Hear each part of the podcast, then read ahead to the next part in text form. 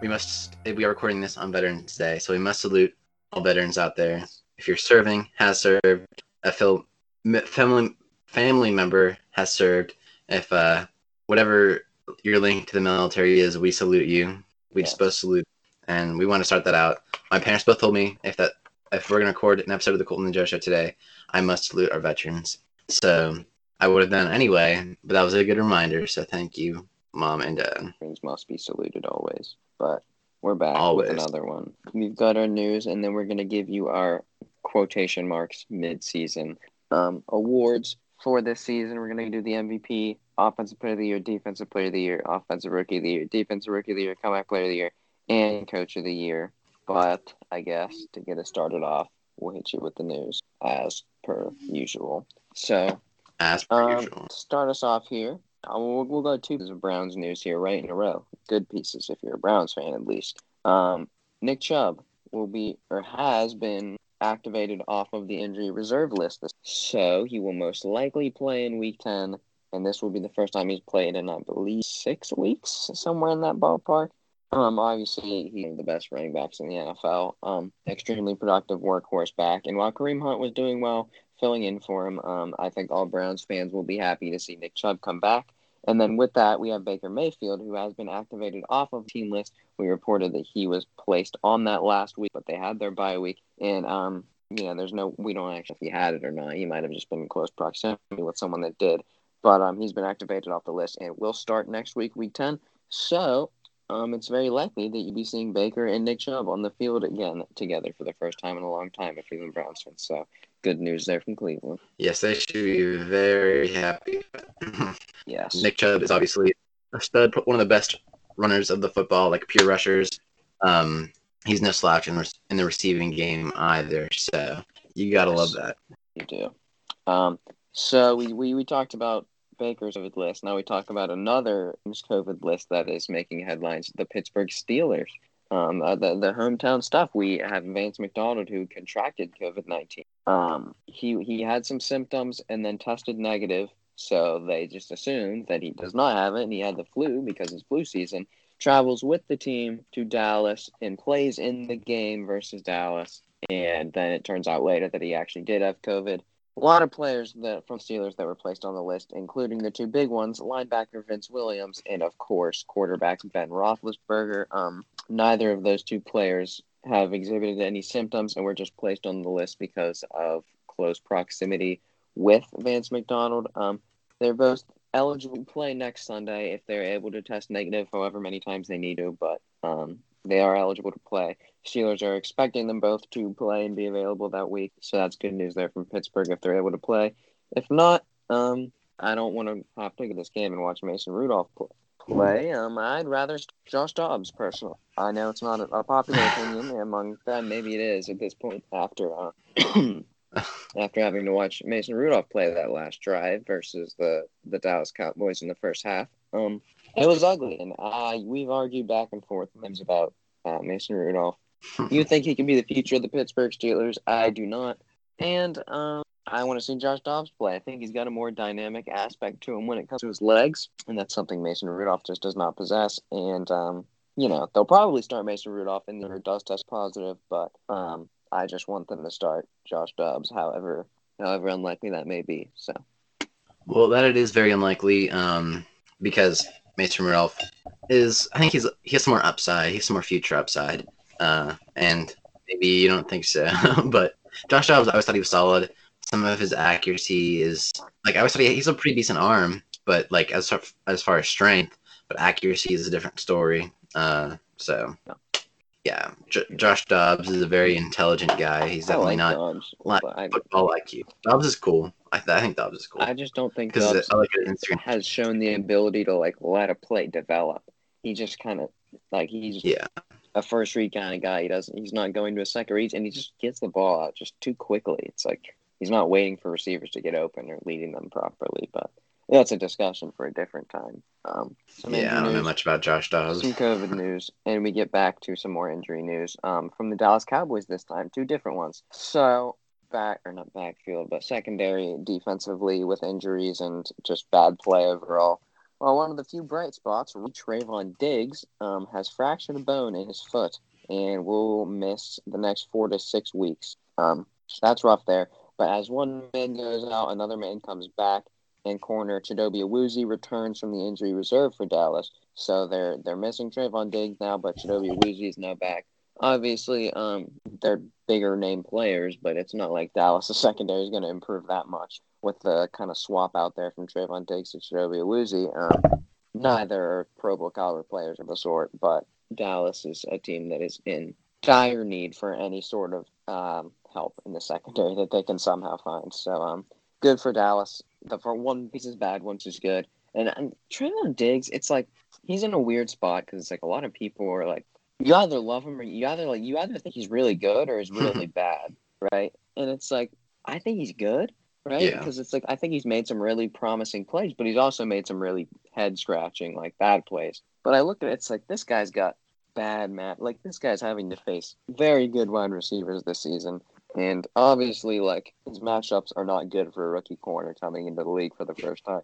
Yeah, um, I don't think he's a Pro Bowler ring, but I, I, I like what I've seen from Diggs. You know, you, you love him or you hate him. I'm personally a guy that really likes what Trevon Diggs has done this. But either way, he's out. He's back. Swap for Dallas. hmm It's Trevon Diggs. Yeah, I, I've seen multiple different videos of him uh, on YouTube from different people who like to break down tape and stuff. And his, um, as you said, it's very back and forth whether they think he's good or not.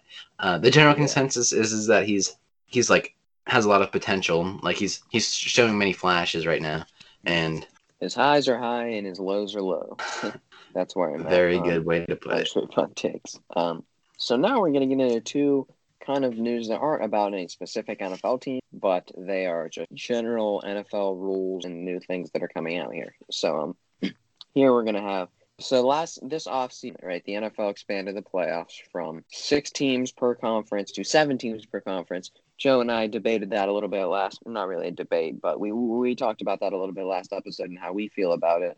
Um, the NFL has come out and said now that if any meaningful games in the NFL season get canceled, um, they will expand the playoff field from 14 to 16 teams temporarily, just for this season. So they're saying that if if any meaningful games get canceled to the playoffs, I don't think if we get to like the last game and it's like New York Jets versus New York Giants or something like you know, that game gets canceled and whatever, like I don't think they're going to do anything.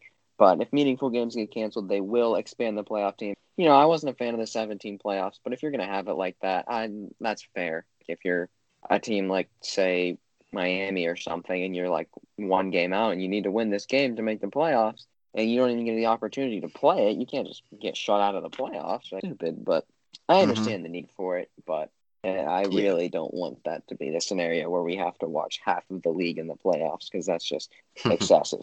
So Yeah, definitely. I don't like. Yeah, I think for this season it's okay if they had eight. I mean, if they cancel games, they haven't had to cancel any games yet. Hopefully, they won't have to. And this is that's. I know. I I Mhm. t- I DM'd it to you on Instagram, and I said like this is a, a plan that I really hope doesn't have to to be used because that's just gonna be really annoying if they have to switch everything around like that. yeah, and like that, the NBA does it where like half of the teams in the league make the playoffs, and you know it's I love the NBA playoffs, but they go on for like two months. Like it's ridiculous the amount of time that they go on. Obviously, it's the NFL wouldn't go on for two months because they don't operate on a series. They they play by games, but still, instead of having like a month long playoff, you have like a very long playoff. I, I, I don't even know how long you would have to make that. It depends on how many games they want to have and what they want to do with bye weeks, but that could end up being a very long playoff game. So It, Um, it very well could have. it's a it's a scenario that's needed, but a scenario that I hope doesn't come to fruition. And then um, the next piece is really interesting, something that they've been talking about for years and years since you know the creation of the Rooney Rule with minority head coaches. Um, teams will now be rewarded two third round draft picks in different years um, for developing minority head coaches slash G. So basically, what that means, if I am the Pittsburgh Steelers and I have this this assistant coach that's um, a minority, and I'm developing him in our organization, and he's make, working his way up to an assistant coach, and then he gets hired by another team to be their head coach or their GM. I'm going to get the two third round picks. Is this rule that is that has been made?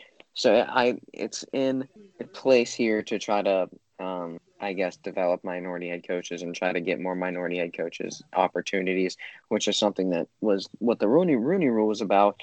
But obviously, while the rules that you have to interview, is I, I, there's still only like two minority head coaches in this league, being Yeah. Mike Tomlin and Brian Flores. I don't, I'm not. I And the don't. Chargers one, right? The Chargers Anthony coach. Lynn, yeah, you're right. Yeah, that's the, yeah. that's the. So, not a lot, not a lot. And this is this is a really interesting. I'm not. I don't have much of like a real opinion on it, and I think it's temporary. I think if we get to a point where, like, you know, the minority head coaches and and the white head coaches are about mixed, then I think they're gonna have to remove this rule. But like, I don't know. It's interesting. It's interesting. I It, this it's is a rule where I'm kind of screwed either way when I if I formulate an opinion on this. Uh, yeah.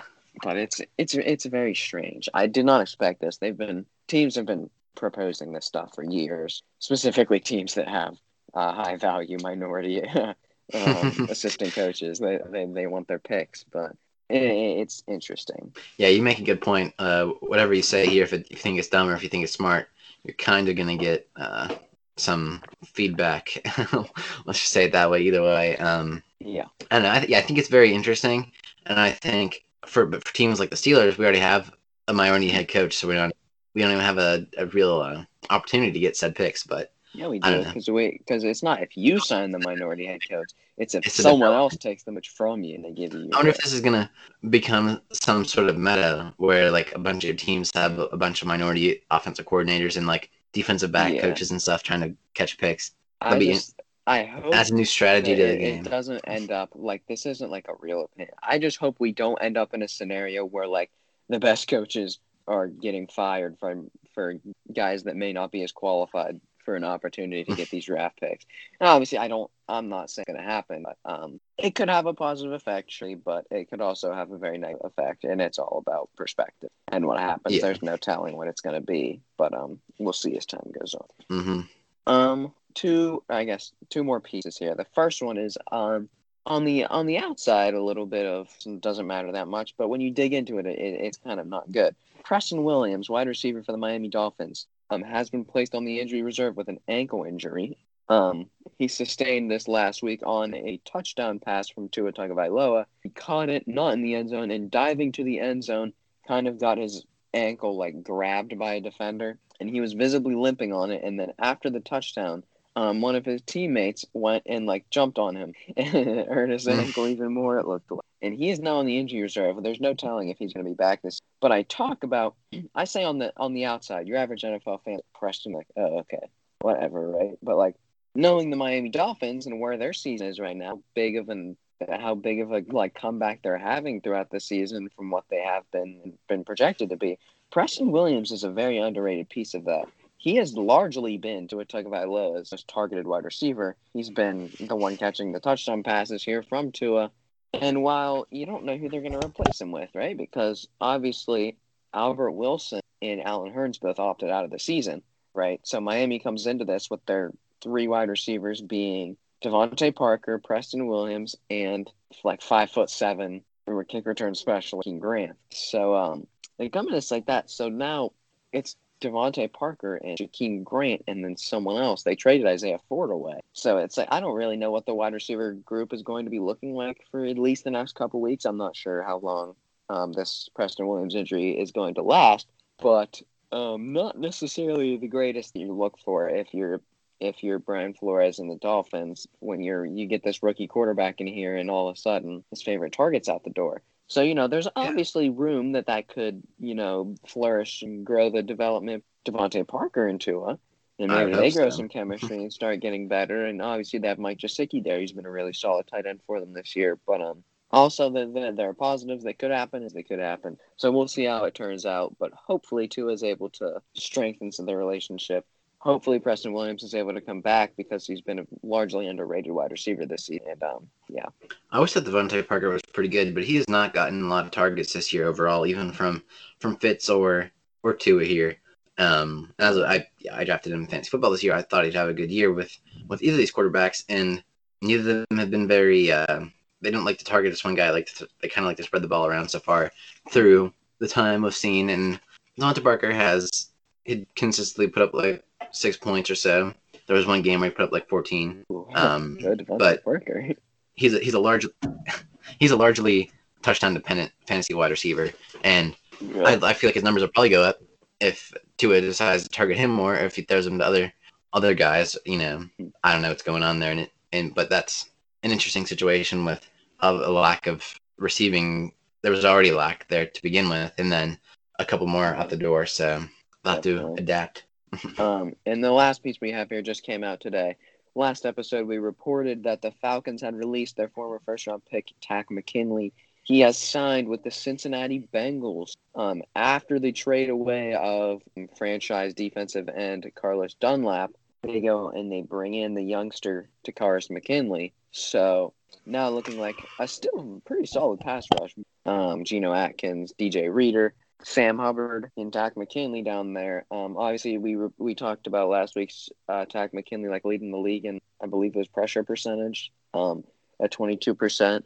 And though he's not getting, he was not getting an amazing amount of snaps in Atlanta. Um, he will definitely see some more snaps in Cincinnati as time goes on. A team that's struggling and is looking to develop some young talent, and they've got some underrated pieces there. Jessie Bates, I believe, is one of the most underrated players in this league. Um, so Takk McKinley signed with the Bengals. I really like it for their pass rush. Like we talk about all the time, he's a character, but he's a football player. Yeah, and I think yeah, a team like the Bengals, they don't have a lot to. Uh, they're not looking for a Super Bowl win, so a little bit of a locker room problem isn't going to exactly destroy everything.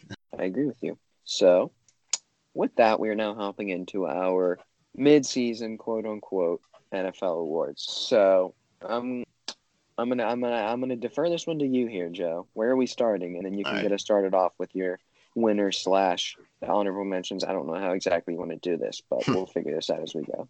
So it depends. Do we want to start off hot with our the biggest one, the MVP award, or do you want to start off slow with comeback player of the year award? Which one? I think I think we started off hot. I think All that's how we're gonna do it. I MVP. that's how we do it. Yes. All right, cool. We have the leader in quarterback passer rating, Aaron Rodgers, winning the MVP. He's already cool. passed for I knew you were two gonna thousand say two hundred and fifty-three yards. but it's still. He's- it's look at this-.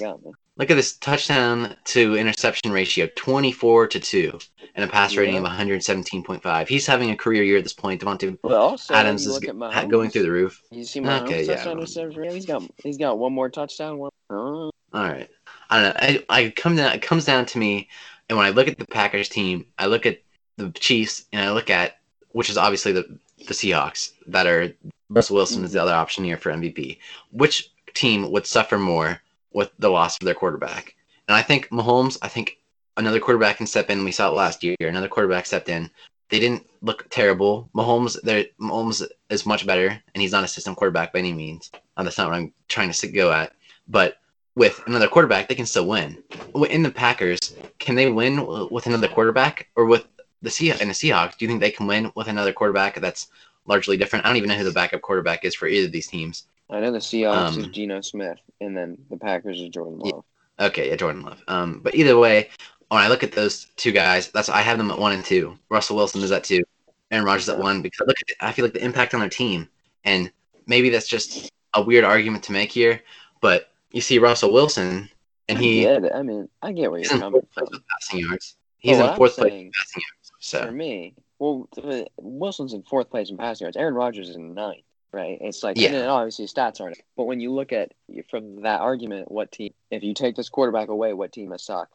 I don't think that if you take Russell Wilson and put some random quarterback in, I Oh. think the Seahawks are like they have like maybe that defense is so atrociously bad that I just don't think that many quarterbacks could go in that situation and lead them to a six and two record like they have, be one of the most feared teams in the league with that offense. And um, you know, I like Aaron Rodgers. My I'm gonna I, I give him my third place, Russ, and I give Patty Mahomes number two because Mahomes is quietly having an amazing season. Um, oh second yeah, in the league in for sure. touchdowns, interceptions, and quarterback rate with an eight and one record. Um, but I'm gonna give my I give my MVP like I'm um, number one in touchdown passes, number four in yards, number four in quarterback rating with a six and two record. Um, and then I give Aaron Rodgers a three. He's having an absolutely stellar season, but there have been Aaron Rodgers that just kind of came out flat, right? You saw it on versus the team was that I don't even remember what team Bucks. it was. Yeah, yeah, yeah. The Buccaneers. No touchdowns and two picks, and just looked awful. and obviously that's not the thing. You know, I mean, he's gonna have bad weeks, and I think these guys are. All, I don't think Russell Wilson's running away with this whatsoever. But uh, I'm giving him for now, and then I got I got Patty Mahomes at two, A Rod at three. All right, I like it. Um, this is to me, it was largely just your opinion, and for variety's sake, I didn't want something different. I think this is a really toss up between Aaron Rodgers and, and Russell Wilson to me. Although Mahomes is having a great year, he certainly is. Uh, but you you've come to expect that with him, and he's not like I think he uh, then he he just reached he was like the first quarterback to reach 100 passing touchdowns and the amount of games that he had or so. So yeah, something like I mean, that.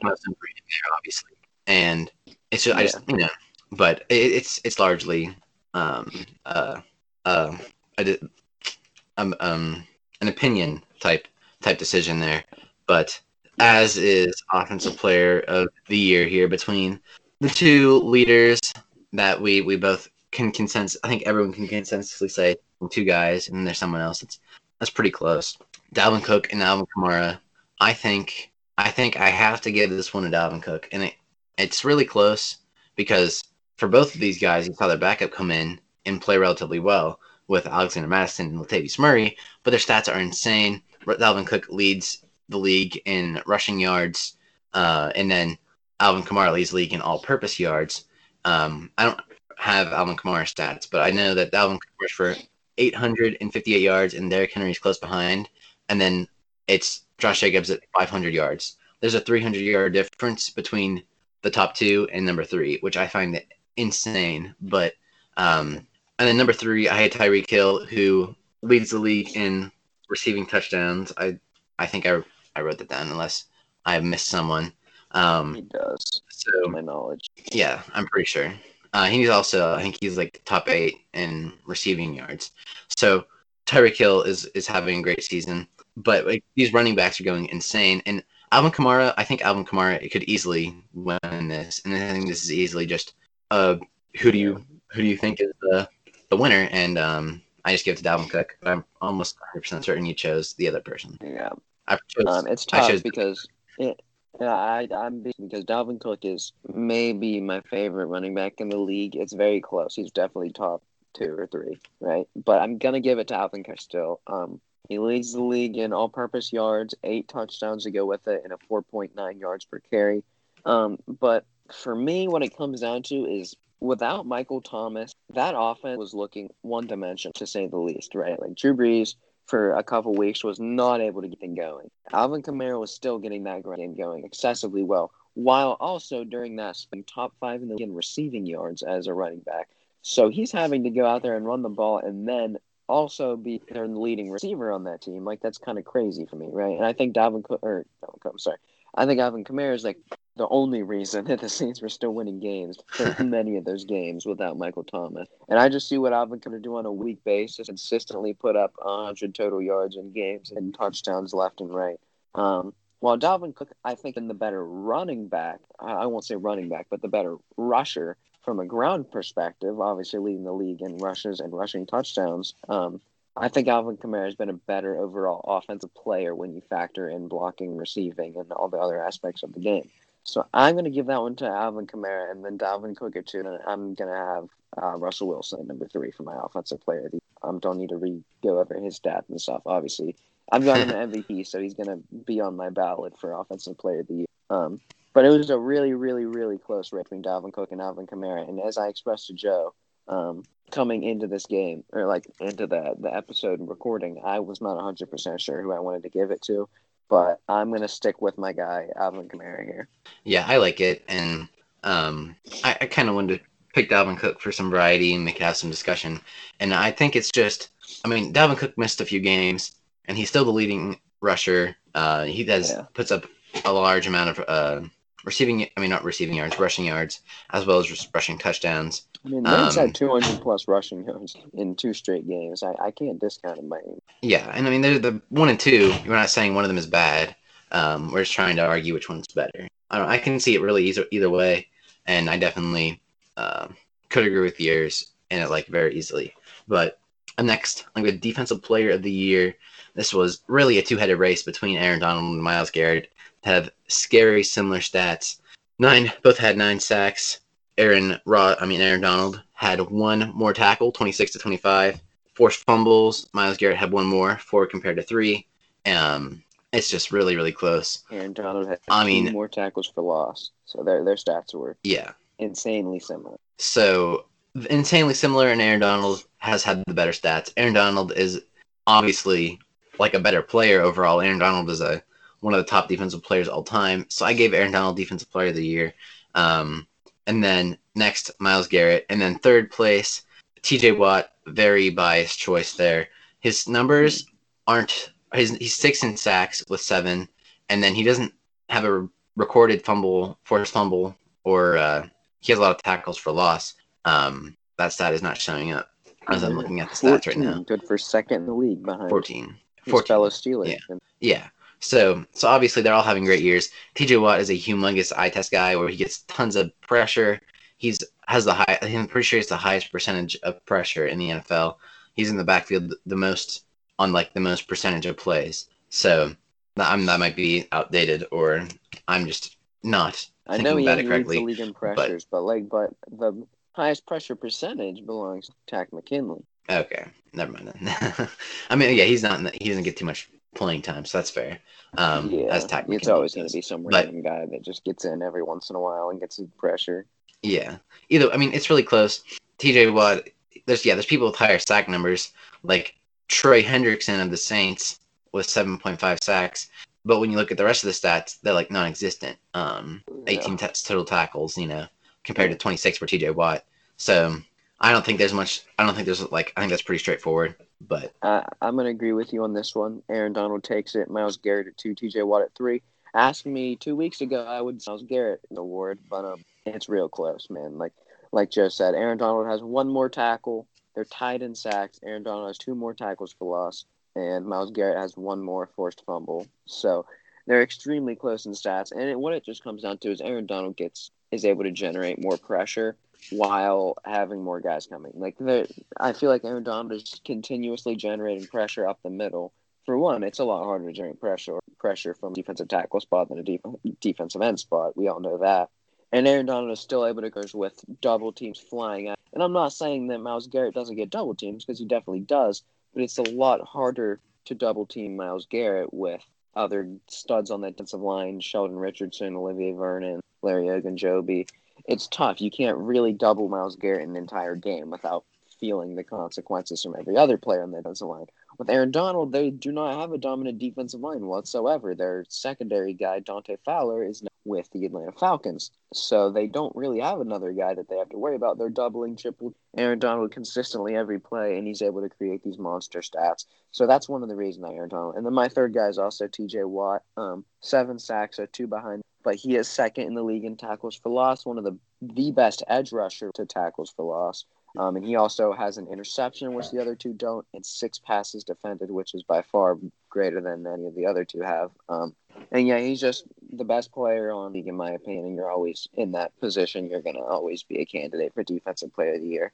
And he's no by no means out of the race, obviously, but currently, I'd I'd kind of give this one a, a two man race of Aaron Donald and Myles Garrett, like we like we've kind of alluded to there. But uh, yeah, Aaron Donald there, Myles Garrett at two, T.J. Watt at three. Yeah.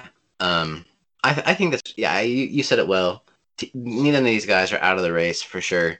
Um, but right now, yeah, I think right now Aaron Donald has it. T.J. Watt could definitely like you see him go on runs where he says, like he says, I'm pretty sure he's, he's um no he doesn't have a sack in every single game, but he's had a sack in almost every single game. Yeah. So it's it's great to see. Great to see. TJ Watt watching TJ Watt play is a is a thing of magic. And this one's really Yes. this one was really hard to find out. This next one, offensive rookie of the year. I think it was pretty much a three man race between Joe Burrow, Justin Herbert, and Justin Jefferson, unless I'm completely forgetting someone, which I wouldn't count on the race. Or we're gonna throw in some offensive linemen, we pick at some PFF Okay, You'll, you'll see who my you'll see who my third is. Okay, well, Justin Jefferson is just kind of threw in there. He's been having a great year. But I gave the offensive rookie of the year to Justin Herbert, whose stats are relatively comparable. Com- 2,146 yards compared to 2,272 yards. And Justin Herbert has played in three less games or so. So Justin Herbert has 17 touchdowns compared to five interceptions. Joe Burrow has had 11 touchdowns compared to five interceptions. So a lot more touchdowns there for Justin Herbert. A quarterback rating of 104.7 for Herbert, 10, I mean 94.4 for Burrow. And Joe Burrow's played good with his with like the players around him. I think Justin Herbert has a lot better surrounding cast. Um, Justin Herbert, I just Justin Herbert's stats are a lot better. And then for Justin Jefferson, it's hard to compare receivers and in uh, touched quarterbacks for sure, but he's 15th in overall receiving um, re- receiving yards with 627. Average catch, you like average yards per catch is 18.4. So three touchdowns, which is a solid number there. Um, so that's a big number there. 18.4 yards per catch. Um, and like I said, it's really hard to compare quarterbacks to, to wide receivers, but I think Justin Herbert's turned the team, Chargers team around essentially because they were not playing well with Tyrod Taylor, and Joe Burrow played good, like I said, with with what he has, and um, he's had a few really big touchdown weeks, a few really big yardage weeks, and then you know his quarterback rating is still above, like well above average, but mm-hmm. um, not, as good as, not as good as Herbert, and that's what it comes down to for me. Yeah, uh, I like it. Obviously, I'm also between Herbert and Burrow. My third um, offensive rookie of the year player was Clyde Edwards-Helaire, um, fourth in the league in rushing okay. yards, um, but only two touchdowns. So that kind of held him back. And he, he does have a good average yards per carry, 4.7. But it was between the two. I did also give it to Justin Herbert. It was really close. And I feel like, as I've expressed many minutes show, um, I think Joe Burrow will be a better player at the end of it. You know, whether the stats show it or not, I feel like we're going to put Joe Browning football player, and I think that's what he is. Like, I think you look at he makes the right plays, he makes smart reads, and while Justin Herbert is a he's putting up crazy stats when you know he has better stats than Joe Burrow, just less games. Um, I like what I've seen from Joe Burrow, just franchise piece a little bit more. And I'm I'm in the camp that says Justin Herbert will be an amazing player, but he needs to get out of Anthony Lynn's system. Um, Anthony Lynn's not a good head coach. Um, but these two are number one in every passing stat. Obviously that would be expected with the only keys that are seeing much playing time apart from them. Tua and I guess Jake Luton play the game, but you know, not a crazy amount of guys seeing saying Jalen Hurts gets in for like three snaps every game um, for some reason. But th- th- these are the big two here. They're both top ten passing yards and passing. I guess not. Joe Burrow is not in top ten in passing touchdowns, but um, having stellar seasons. And I think when it comes to a rookie, you're not looking for you know high drafted rookies to be like who's winning more games like you would for MVP and be like whose stuff is translating to wins. You look at the stats and you're like, okay, who do I think is having a better season? So I give it to Justin. Darn close as a lot of them have been. Um, and then Clyde edwards you know, he's a little bit farther than the two. But, you know, when you're top five in rushing yards as a rookie in this league, on one of the most dominant offenses of the past decade, passing wise. That's really good for him. And a, a good average yards per carry, which is something you don't see as frequently from rookie running backs, maybe as you would like to. So I like what I've seen from all three rookies, but I'm going to give this one to Herbert, just like. Uh, yeah, I like it. Very similar. I like the Clyde Edwards-Helaire pick. I didn't really even think about it. He seems like a guy who uh, kind of carries himself as a veteran. Maybe I just didn't think of himself as a rookie that much, but or maybe it's just because I'm. It's 1207. Maybe that's why. Well, I, I, wrote these up beforehand, but I don't know. I don't know. Defensive Rookie of the Year is the next one up. This was a three man race, in my opinion, once again, between Antoine Winfield Jr., Patrick Queen, and Jeremy Chinn of the Panthers there. Um, I had Antoine Winfield winning it for the Buccaneers, 51 combined tackles, two sacks, an interception, and a forced fumble, which is a great stat line um, in general, as far as like then the rookies. Um, for the rookies, this definitely would have been a Chase Young if he wouldn't have got injured. And I think that's I think we can all say that safely that he would have been the favorite at this point for overall. And at midseason, if like the season ended right now, I think Chase Young would have won it if he didn't get injured. Um, he's had good stats. Patrick Queen is a linebacker, so you're going to see him get some more uh, tackles. But yeah. you know, he had, maybe he didn't. He only had 52 tackles, um, two sacks, two interceptions, and uh, two uh, forced fumbles. So Patrick Queen for the Ravens, he was a very pro-ready player. That's what a lot of the scouts that I read about him. That's what they always mm-hmm. said. He's a pro-ready player. He's gonna come in and play well right away. It was a great pick by the Ravens. Um, and another piece. He's another guy. I think he benefits a lot from having a great defense around him. Um, but the next guy here, Jeremy Chinn of the Panthers, he's putting up insane tackle numbers. He's 14 over 14th in the league with 66, but he only has one other stat other than that 66 tackles and one interception. So he's not playing great in the other stats there um, where the other guys are. But I have to. Jeremy Chinn has been playing great, but I feel like some of the other stats are more important than tackles to me. I feel like tackles are kind of something that any good player gets to an extent. You know, you see that um, a lot of times. I don't know where my reasoning is coming here, but you know, like Foyesade Foyesade Oluokun is 17th overall in tackles, and he's not exactly a great player. And you know, Jeremy Chinn has 66 tackles, but he doesn't have a lot of other stats either. So maybe he's, I don't think he's as good as the other guys, but he's still good to an extent. disrespecting my boy Foyesade Oluokun out here. I'm telling you, if I uh, if there was a most improved player award in the NFL, that's my Foyesade oh, yeah. Oluokun's being a beast. But this was like you said, for me, I did not have Chinn. I did have Chase Young my third spot. Um, he's missed some time. He still has three and a half sacks and fumble though, and been able to get a lot of pressure. Stout Washington line. So I'm still gonna I'm I'm putting Chase in there. Obviously injured anymore, but he has missed some time. And I my winner is a prize. My winner is Patrick. Um, have 52 tackles, two sacks, two forced fumbles, and a pass defended. Obviously, Antoine Winfield is having a stellar season up at Bay as well, with 51 tackles, two sacks, one forced fumble, an interception, four pass defended. But I think when you're able to go into an arguably top three D in the league and immediately become a starter and an impact player and one of the most important players on that defense, that just says so much about your pro readiness and just you as a player, especially in the middle linebacker position. He's coming in and being the green dot guy, getting the defense set, being the guy that's calling out the defensive plays and the leader of that defense as a rookie or leading being the leader of one of the best top three defenses in this league in Baltimore Ravens. So I'm giving this one to Patrick Queen and he's steadily having really nice games, especially when it comes to tackles and he's made some really important forced fumbles that have really been game tied of game changers, right? So Antoine Winfield's been a beast. Chase Young, obviously, like you mentioned, I think Chase Young um, by the end of the season will win it. But and I think you know when he gets time to be able to come back, obviously things will will, probably change in this ranking as they will for for a few different rankings here most likely. But um, and I have Patrick Queen winning this, Antoine Winfield at number two, and then Chase Young at three. That is I, that's interesting. You had uh, Chase Young at three, even though he hasn't played much, but um, he was a beast when he played. Chinn's, Chinn's been good, but I I still like what I've seen of Chase Young a little bit more. Yeah, up next, comeback player of the year. Someone we uh, if you listen to the last episode, you already know who won. In our opinion, Ben Roethlisberger wins it. Comes back after missing essentially all of last year. Comes back, leads his team to 8 0, put up stellar stats.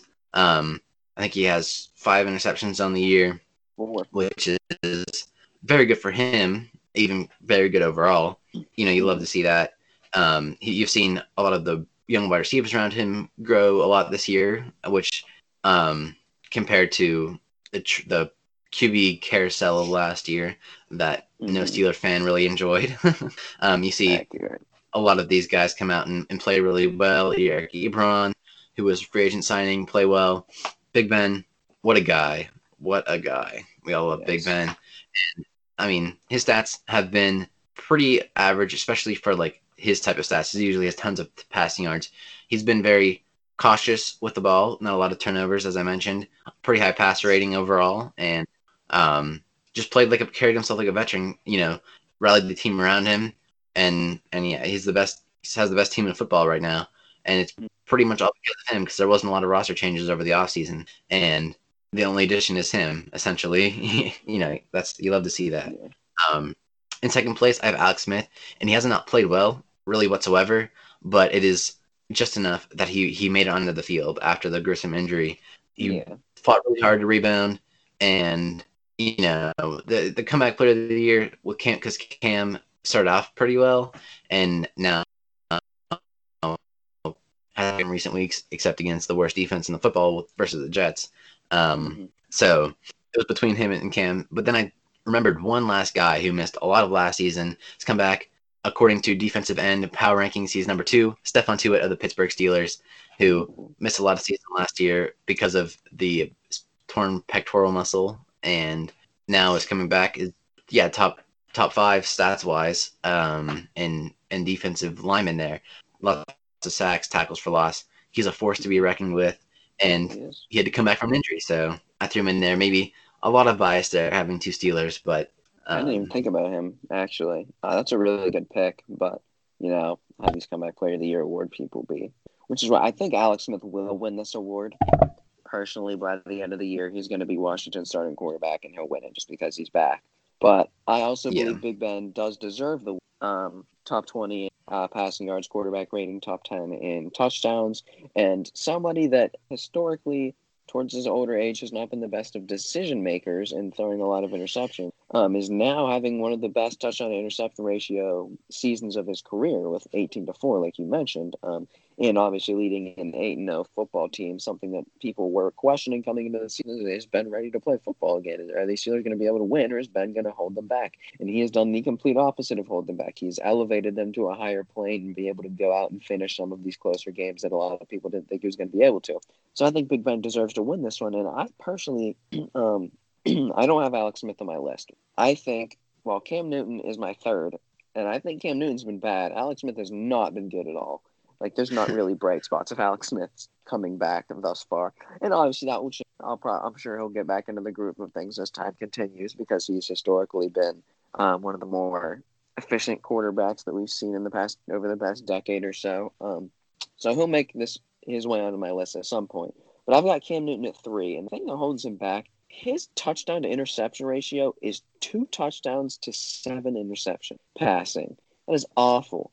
But he does have eight rushing touchdowns, which is excessive. The man has eight rushing touchdowns, only two passing. But it's weird. He's in a role in an offense where he doesn't particularly fit that they're not necessarily utilizing him to the best of his skill set and this, that, and whatever else. Like, this isn't a great situation for Cam Newton, but he's not necessarily making the best of it. And the number two spot is surprising. It's a guy I didn't have faith in coming into the season, Rob Gronkowski. Um, 27 receptions for 323 yards and three touchdowns. And in the beginning of the season, um, things were going about exactly what we had said they were going to go. OJ Howard was getting the bulk of the catches. Gronk was kind of a receiving back or back or um, blocking tight end. I don't know what receiving back. He was more of a blocking tight end, um, and he even admitted to that. But then after the season-ending injury to OJ Howard, Rob Gronkowski has been getting in a significantly expanded role in that offense as time goes on. He's been him and Mike Evans are really the two red zone threats above even the running backs. Um, because Michael Mike Evans is basically just a second tight end when it comes to frame and build, right? But um, Rob Gronkowski's been absorbing a lot of red zone targets, right? And he's, you know, he, he's showing it. He's putting up really good stats and real good efficiency, being being one of Pro Football Focus's favorite tight ends this season. And um, I think that'll only get get better and better, and his stats will only get better and better as time goes on with Tom Brady. And obviously, you'll start to see the the chemistry and the connection they have there shine through a little bit more as the season goes on. He gets more opportunity. But I've got Big Ben at number one, Rob Gronkowski and Cam Newton at number three. I don't think it's close, as I'm sure don't really think it's close either. Big Ben kind of is running away with it.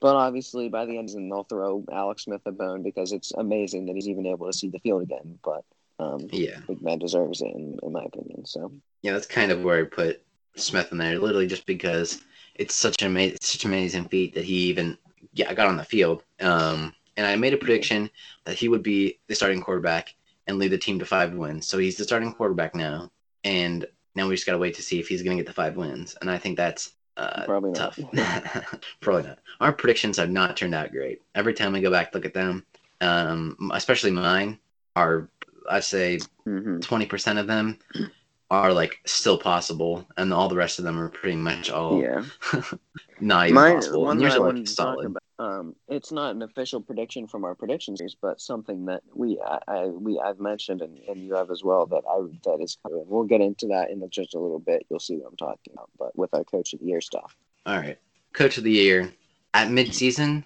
I don't think it's even close. Tomlin wins it. He has turned teams around at halftime. He's coached this team up on a, like especially offensively and all like um I think because they didn't play well last year. I think Ben if Ben came back from an injury, I think it could have been very easily for easy for him to just want to heave the ball deep and and kind of want to be Ben Mhm. and play to an extent that his body is not ready for. And I think Tomlin had him get ready. Um, defensively, he's one of the best defensive coaches in in my generation. Um, second, probably only to Belichick, who's a great all around coach. Um, but he's he's he's leading the best team, and I think it's cl- it's clear when Tomlin is just simply outcoaches the other team. You see the, the double moves, and I mean from from Diontae Johnson. That that's uh, that was a suggestion by Josh Dobbs. He listened to Josh Dobbs. He listens to his players when he sees a when they see something that um, obviously has a big impact on the game. And, and, and Mike Tomlin is is a very underrated head coach. He is the most wins for African American head coach ever. He just passed up Tony Dungy, I believe. Um, so it's, it's, it's great to see there. Up two at number two, I have a very weird one. Looking back at it, do I really even agree with it? I'm not sure. Cliff Kingsbury of the Arizona Cardinals, they've lost some games where they've like, and that's kind of a sign of like where you'd be like, oh, like bad coach just let the bad team stomp all over them. But you also you saw like you saw the Steelers do that, and I feel like that's a lot of time. That's the players they don't yeah. prepare enough for these bad teams. I think they can go in and stomp all over the Lions, and you know it's a young team, a young quarterback in Kyler Murray. Mm-hmm. They'll work those kinks out. You've seen a, a team really be turned overall, turned um turned upside down over the offseason roster wise. They moved, they got a move for DeAndre Hopkins, and um is is Cliff Kingsbury? I think he might be the GM and coach combined, but I'm not even sure. I know he he he would control the draft, and he saw his awesome room on the draft day, yeah. which is very interesting. And up three, I cannot decide between these two guys because while I think one is certainly the better coach, the other one is absolutely making his team a lot better. And I have Andy Reid, who just won the Super Bowl.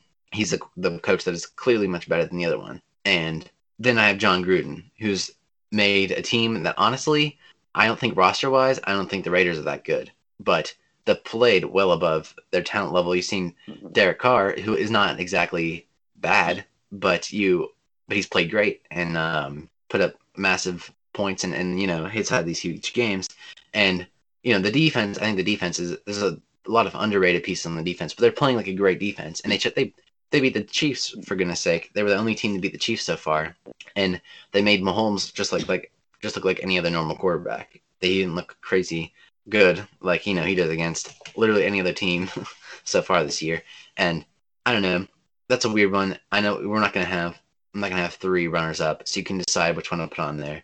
But I think the Gruden take is one that is interesting. And if I if we were big podcasters and we had a big name in the sports podcasting industry. That would be a, all over Twitter. People saying, "Call me a wacko and, and a weirdo for having Gruden on there." But like, you know, norm- I'm the first person to hate on Jon Gruden because I don't think he's that good of a coach. But I think this year, I think he's played he's played great, and he's like really instilled a, a culture in in Las Vegas to an extent, which I always love to see. That's true.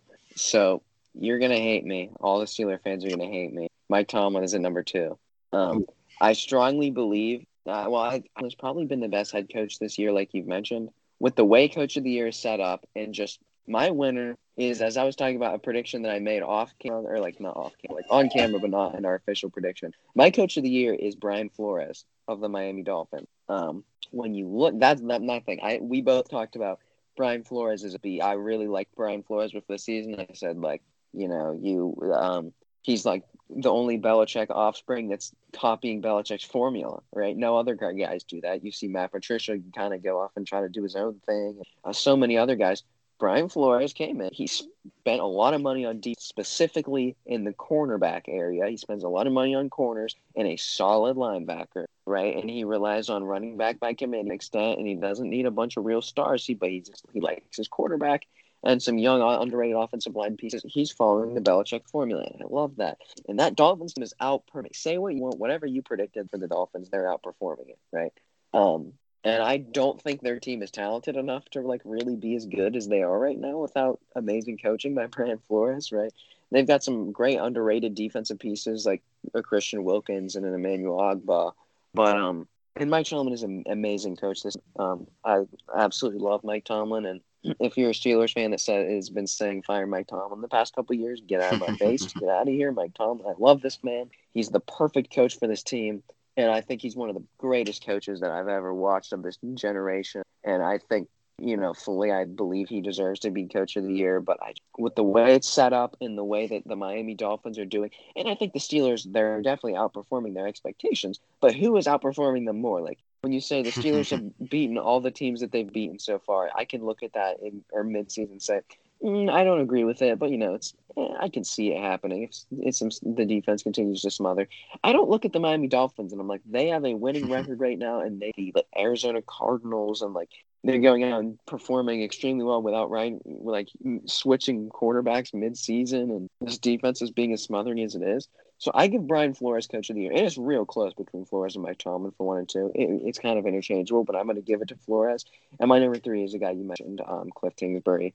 Uh, the cardinals are a team that we both predicted to be really good this season um, and it is it has come to fruition. So they, they're performing pretty well. They're five and three this year which is the same as the miami dolphins. So who did we expect to do better, the Cardinals or the Dolphins? The, the Cardinals, obviously, and the Dolphins are doing just as well. So, Brian Flores at one, Mike Tomlin at two, and Cliff Kingsbury at three. Is surprising as that may be. I, I like it. I think I yeah I they they don't like to they don't the people who vote for the coach of the year they always like to vote for the up and coming coach. Like they voted for um, the Bears coach that Matt never Nagy, remember. Who, Matt Nagy. Yeah, Matt at the Nagy. time was really good. Matt Nagy is a weird scenario, right? Because it's like he was so good, but now everyone is just like hates Matt Nagy, and it's warranted because it's like I, I saw a, a post perfectly summed it up, and it was like Matt Nagy is amazing is an amazing coach for instilling a culture, but he's not an amazing coach for anything after that. Like he's not good at calling plays whatsoever, right? But he, he's he's great for instilling a culture, bringing really getting character out of guys and be bought into a system. But he's not very good at calling plays or doing most of the other stuff that comes along with that. So he's kind of a transition period guy. I would like to see him get out of Chicago and then hopefully bring someone else in. Hopefully, bring in a new quarterback is what I want to. Whatever. yeah, I, so reading them back, I have an MVP, Aaron Rodgers winning Russell Wilson at two, Mahomes at three, Dalvin Cook winning Offensive Player of the Year with Alvin Kamara and Tyreek Hill, Defensive Player of the Year, uh, Aaron Donald, Myles Garrett, T.J. Watt, Myles Garrett and T.J. Watt as the runners-up, Offensive Rookie of the Year, Justin Herbert wins, then Burrow and Jefferson in second and third. Antoine Winfield Jr. winning Defensive Rookie of the Year, followed up by Patrick Queen and Jeremy Chinn. Comeback Player of the Year, Ben Roethlisberger, Alex Smith, Stephon Tuitt. And then Coach of the Year, Mike Tomlin, Cliff Kingsbury, and uh, I, yeah, whoever you want to pick there for number Andy three. Reid, Andy Reid or Jon Gruden. Andy Reid is definitely. Put Jon Gruden because people want to listen to people see that on Instagram and they want to see why I think Jon Gruden is has an opportunity to be coach of the year. there you go. I'll put I'll put Gruden on for and then my guys. I've got snag me. Yes, I've got Russell Wilson at, at MVP with runners up Patrick Mahomes, Aaron Rodgers, Alvin Kamara, Offensive Player of the Year, runners up Dalvin Cook, Russell Wilson, um, Aaron Donald, Defensive Player of the Year, runners up Myles Garrett, T.J. Watt, Justin Herbert, Offensive Rookie of the Year, runners up Joe Burrow, Clyde Edwards-Helaire. Patrick Queen, Defensive Rookie of the Year, runners up Antoine Winfield Jr. and Chase Young. Ben Roethlisberger, Comeback Player of the Year, um, runners up Rob Gronkowski, Cam Newton. And then I have Brian Flores at Coach of the Year with runners up Mike Tomlin and Cliff Kingsbury. So we were, we were a lot less than expected, which I, I kind of like, right? Like, you know, a lot of the yeah. same guys were, were talked about in ours, but we definitely, we had our differences, which is good. We had a different um, MVP, different Offensive Player of the Year, we had a different defensive rookie of the year and coach of the year, which is at least a lot more than I can say I expected us to have different. So yeah, we had a lot. Like I think our your winner was always at least on my runners up. Um, mm-hmm. not except for coach of the year.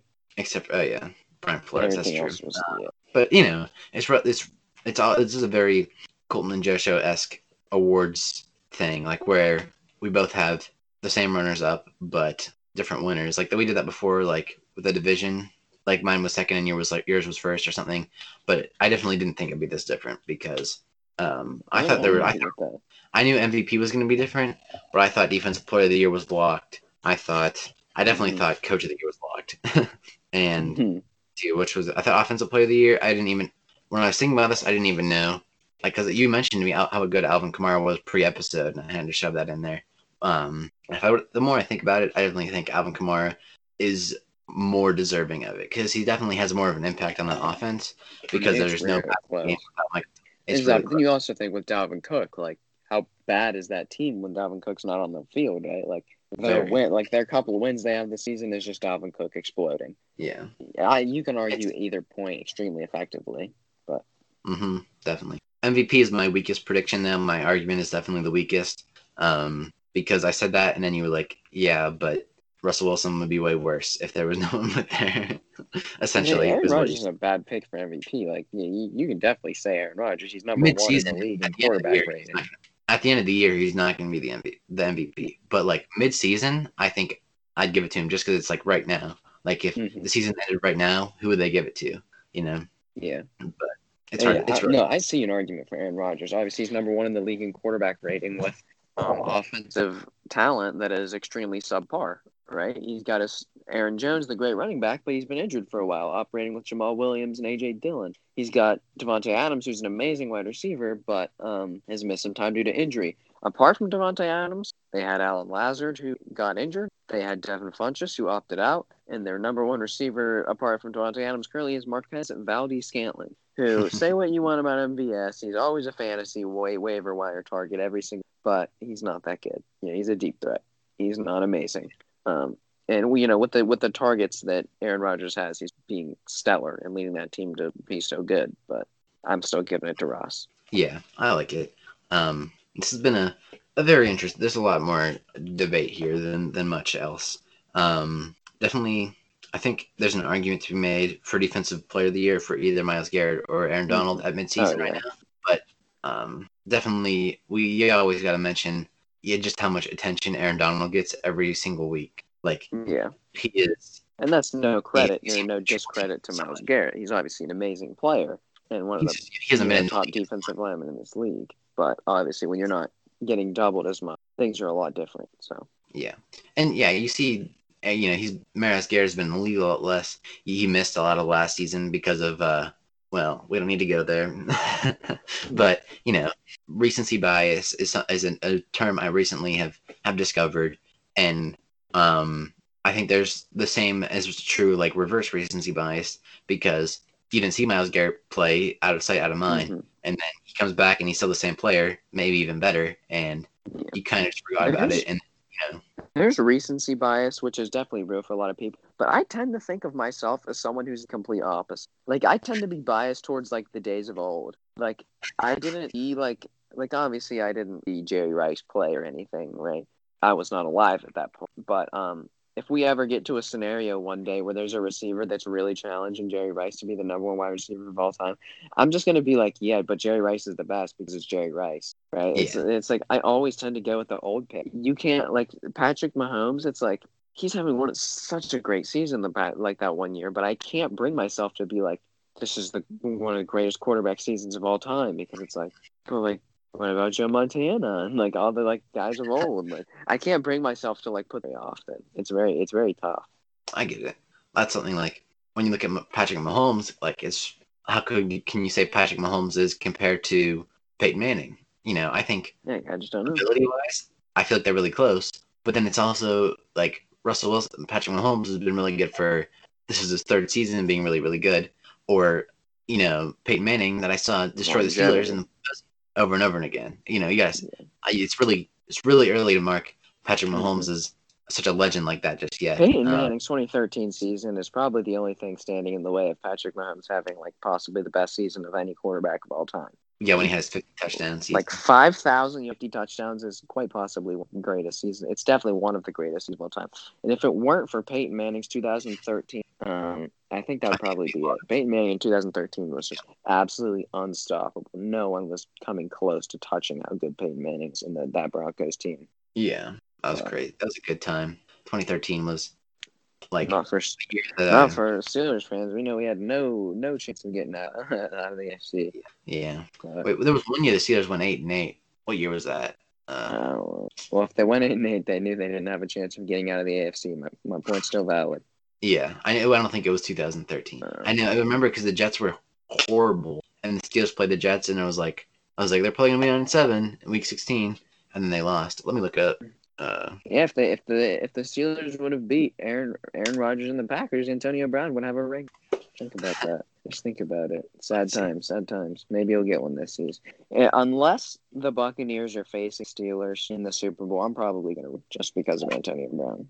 yeah, and And I'm telling you right now, if the Buccaneers are in the Super Bowl, if they're not facing Steelers, no, I'm not gonna say But it's gonna be so weird because it's gonna be like the Bucks versus the Chiefs, and it's like I love both teams. Like I love the they're so fun to watch. But it's and I like I want Patrick Mahomes' legacy to go as far as it can because I truly believe Patrick Mahomes is on track to be the greatest quarterback of all time. But um, Yeah.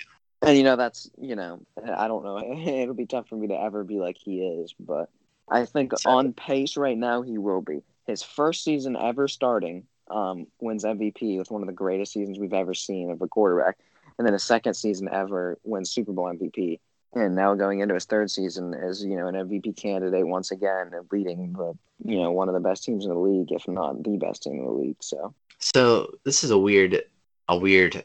This is a website. This is a, a Steelers history website. Tracks all of the the records for every season. Um, for one, I had no idea the Steelers in 2004 went 15 and one. yep, they did. Big Ben's first season. I did. Big Ben's not- first season. They he um I believe I know he came in in like week two or something after Tommy Maddox. And he went injured. 30, and he went 14 and 0. He did 14 and 13, Yeah. 14 and 13 and 0. So yeah. that's crazy. He came Bill- in- Bill He came in. He threw an interception on his first ever pass, it, and then they he didn't lose a game. Like he just went nuts. Yeah, Big Ben, the goat.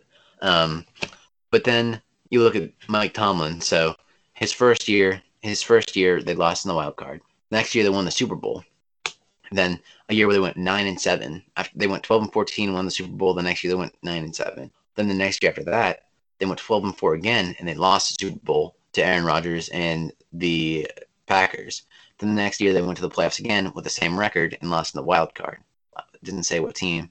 And the next year, Mike Tomlin went eight zero. Oh, I mean eight eight and eight two times in a row, which in 2012 and 2013, which I had no clue. And then look at this: 14, 15, 16, and 17. They all had incredibly good records. All had more than 10 wins, and never even made it to. The, I, mean, I was all like old enough. I remember all these seasons. Lost in the wild card. I first divisional- started watching what a season I believe it was 2015 where they went 10 and 6. I believe that was 2015, but that was my first season watching. I watched. I mean, I watched it for a really long time, but I didn't really know what was going on. And I kind of like, especially when it comes to like the off season, and like I just watched the first Steeler preseason game, and I'm like, who are all these new guys, and how they get on the team? Yeah, I, 'Cause I didn't even, like- as a kid, I did not like sports. I just didn't. And then, you know, obviously as I'm getting older, I progress and now sports takes up an excessive portion of my life, like probably a lot more than it should. But um I'm definitely ingrained into football and basketball a lot more than I a lot more than I'd like to admit. But um yeah, that's when I started watching. And I vividly remember that season having we needed a win and the Jets get upset by the Bills to make it to the playoffs. Oh, And yeah. the Bills, my men, Tyrod, Shady, Sammy Watkins, Stephon Gilmore, Ronald Darby, my boys, they they picked it up and got the W versus Ryan Fitzpatrick and York Jets for the Steelers to advance to the playoffs, where they actually went to they lost in the divisional round, I believe. yeah, They won the first game versus the Chiefs, yeah. And then they lost to the Broncos, the eventual Super Bowl champions, in the second round because that was the season. Le'Veon Bell tore his AC, and then DeAngelo Williams came in beasting and then got hurt in the playoffs. And then Fitzgerald Toussaint came in, who was doing okay. And then he eventually got injured as well. So they brought in like Todd, and then he fumbled the, the game away. so bro. that was That was a sad that time. was a wacky season. That was a Yeah. wacky season. But Yeah. I mean, at this point, I think the Steelers are make the Steelers are making a deep playoff run this year, and I think barring any like complete season like follow it like complete loss of of um, the season here, I think the Steelers are, are favorites to win the AFC North. Um, hmm I think they're going to win the AFC North at this point. I think it's it's it's fair to say that, but it just means then what seed are we going to be? Are we going to be one? Or are we going to be two? So if we lose to the to the Ravens, which I, uh, I said the Steelers are going to split games with the Ravens, I don't think the Steelers are going to be able to beat the Ravens twice, unless Yeah. like I mean maybe maybe because Lamar cannot play against good defenses, like he cannot pass against good defenses. That is, um, Yeah. and we were able to win before, so maybe we can. But it's just it's hard to tell. It's really hard to predict games versus the Ravens because they always go. They can you know they're always so unpredictable.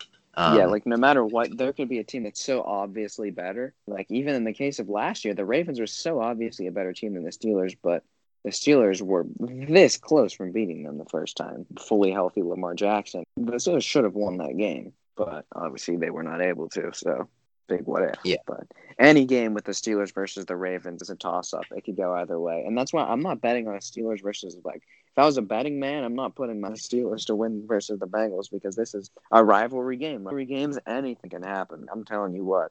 I definitely, I'm definitely not betting on a, the Steelers game this week when we still don't know if Ben's going to play. Vince Williams is going to Mm. play. Ben probably won't play. You know, well, he Yeah. won't play because he has COVID. But um, yeah, definitely not this week. But I think with Mason Rudolph or, De- or Dobbs, can the Steelers beat the um, Bengals? And that's hard to tell. If it's Yeah. very hard to tell. It depends if I don't think it depends if Mason Rudolph is poised at all because that's the thing. I think it can develop over time with with Ben teaching Rudolph and Mason Rudolph how to chill out a little bit.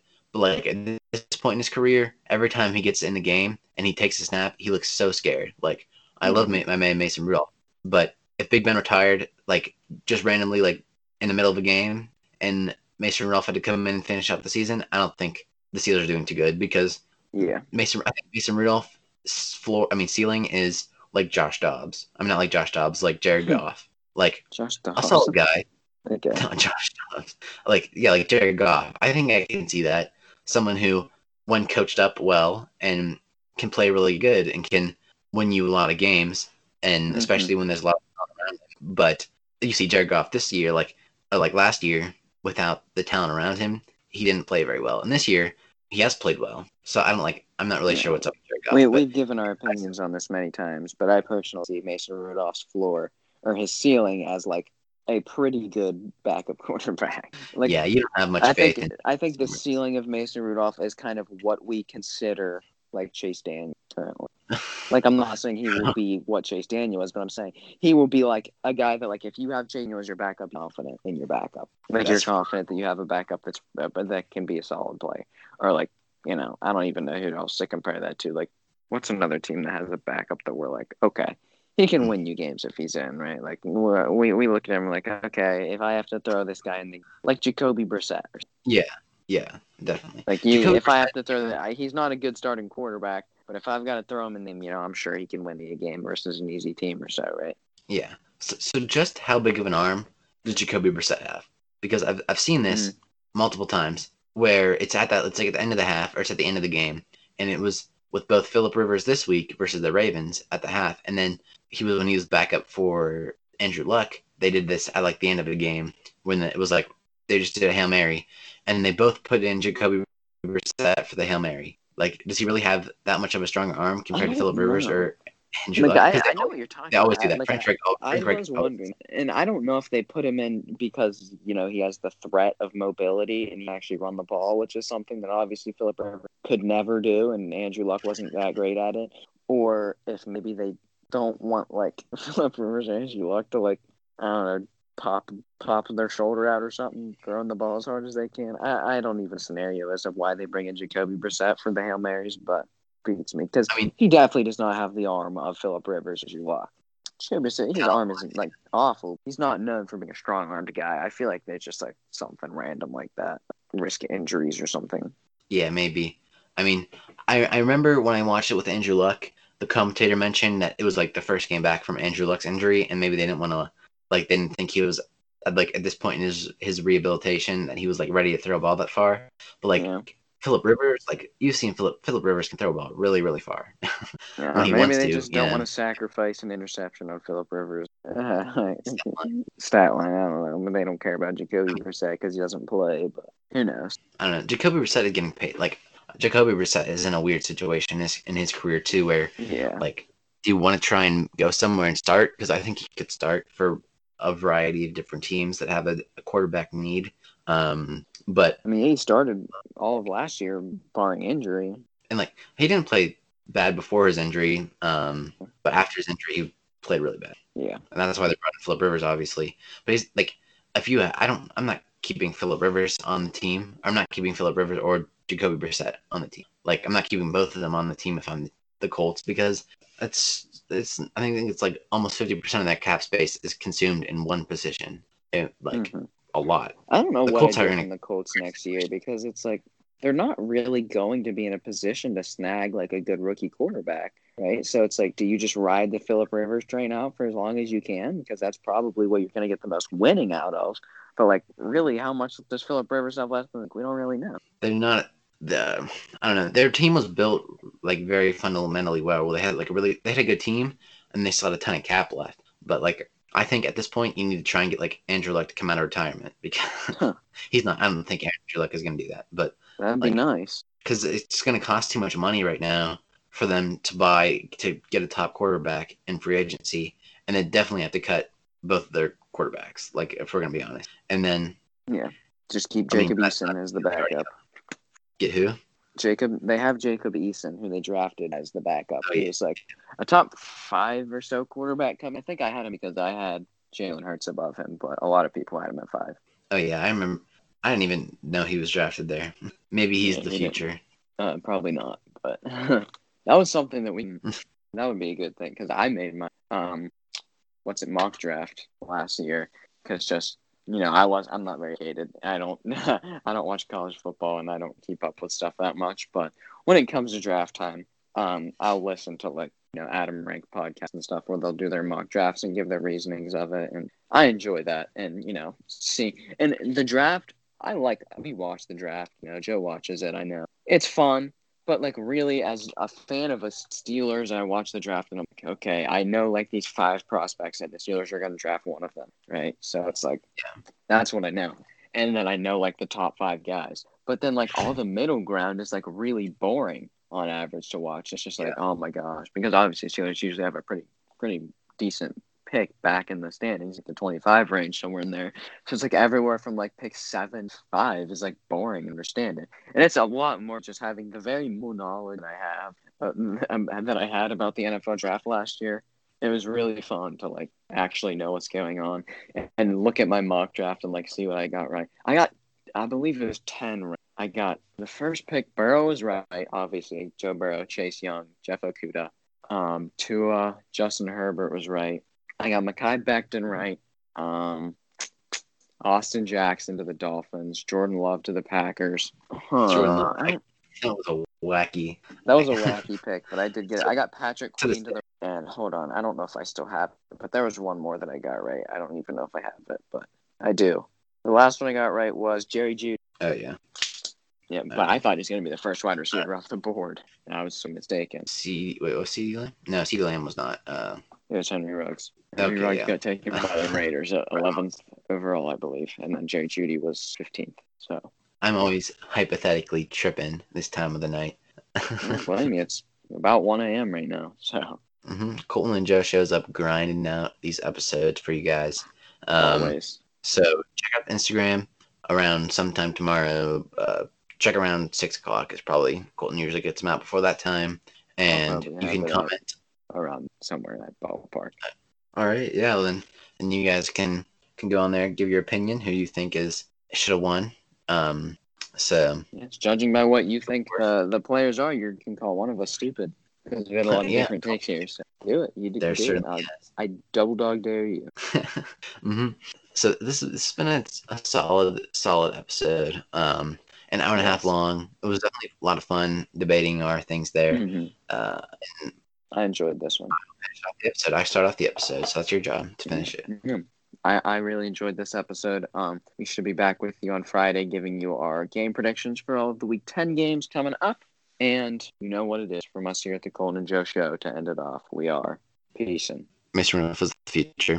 no way.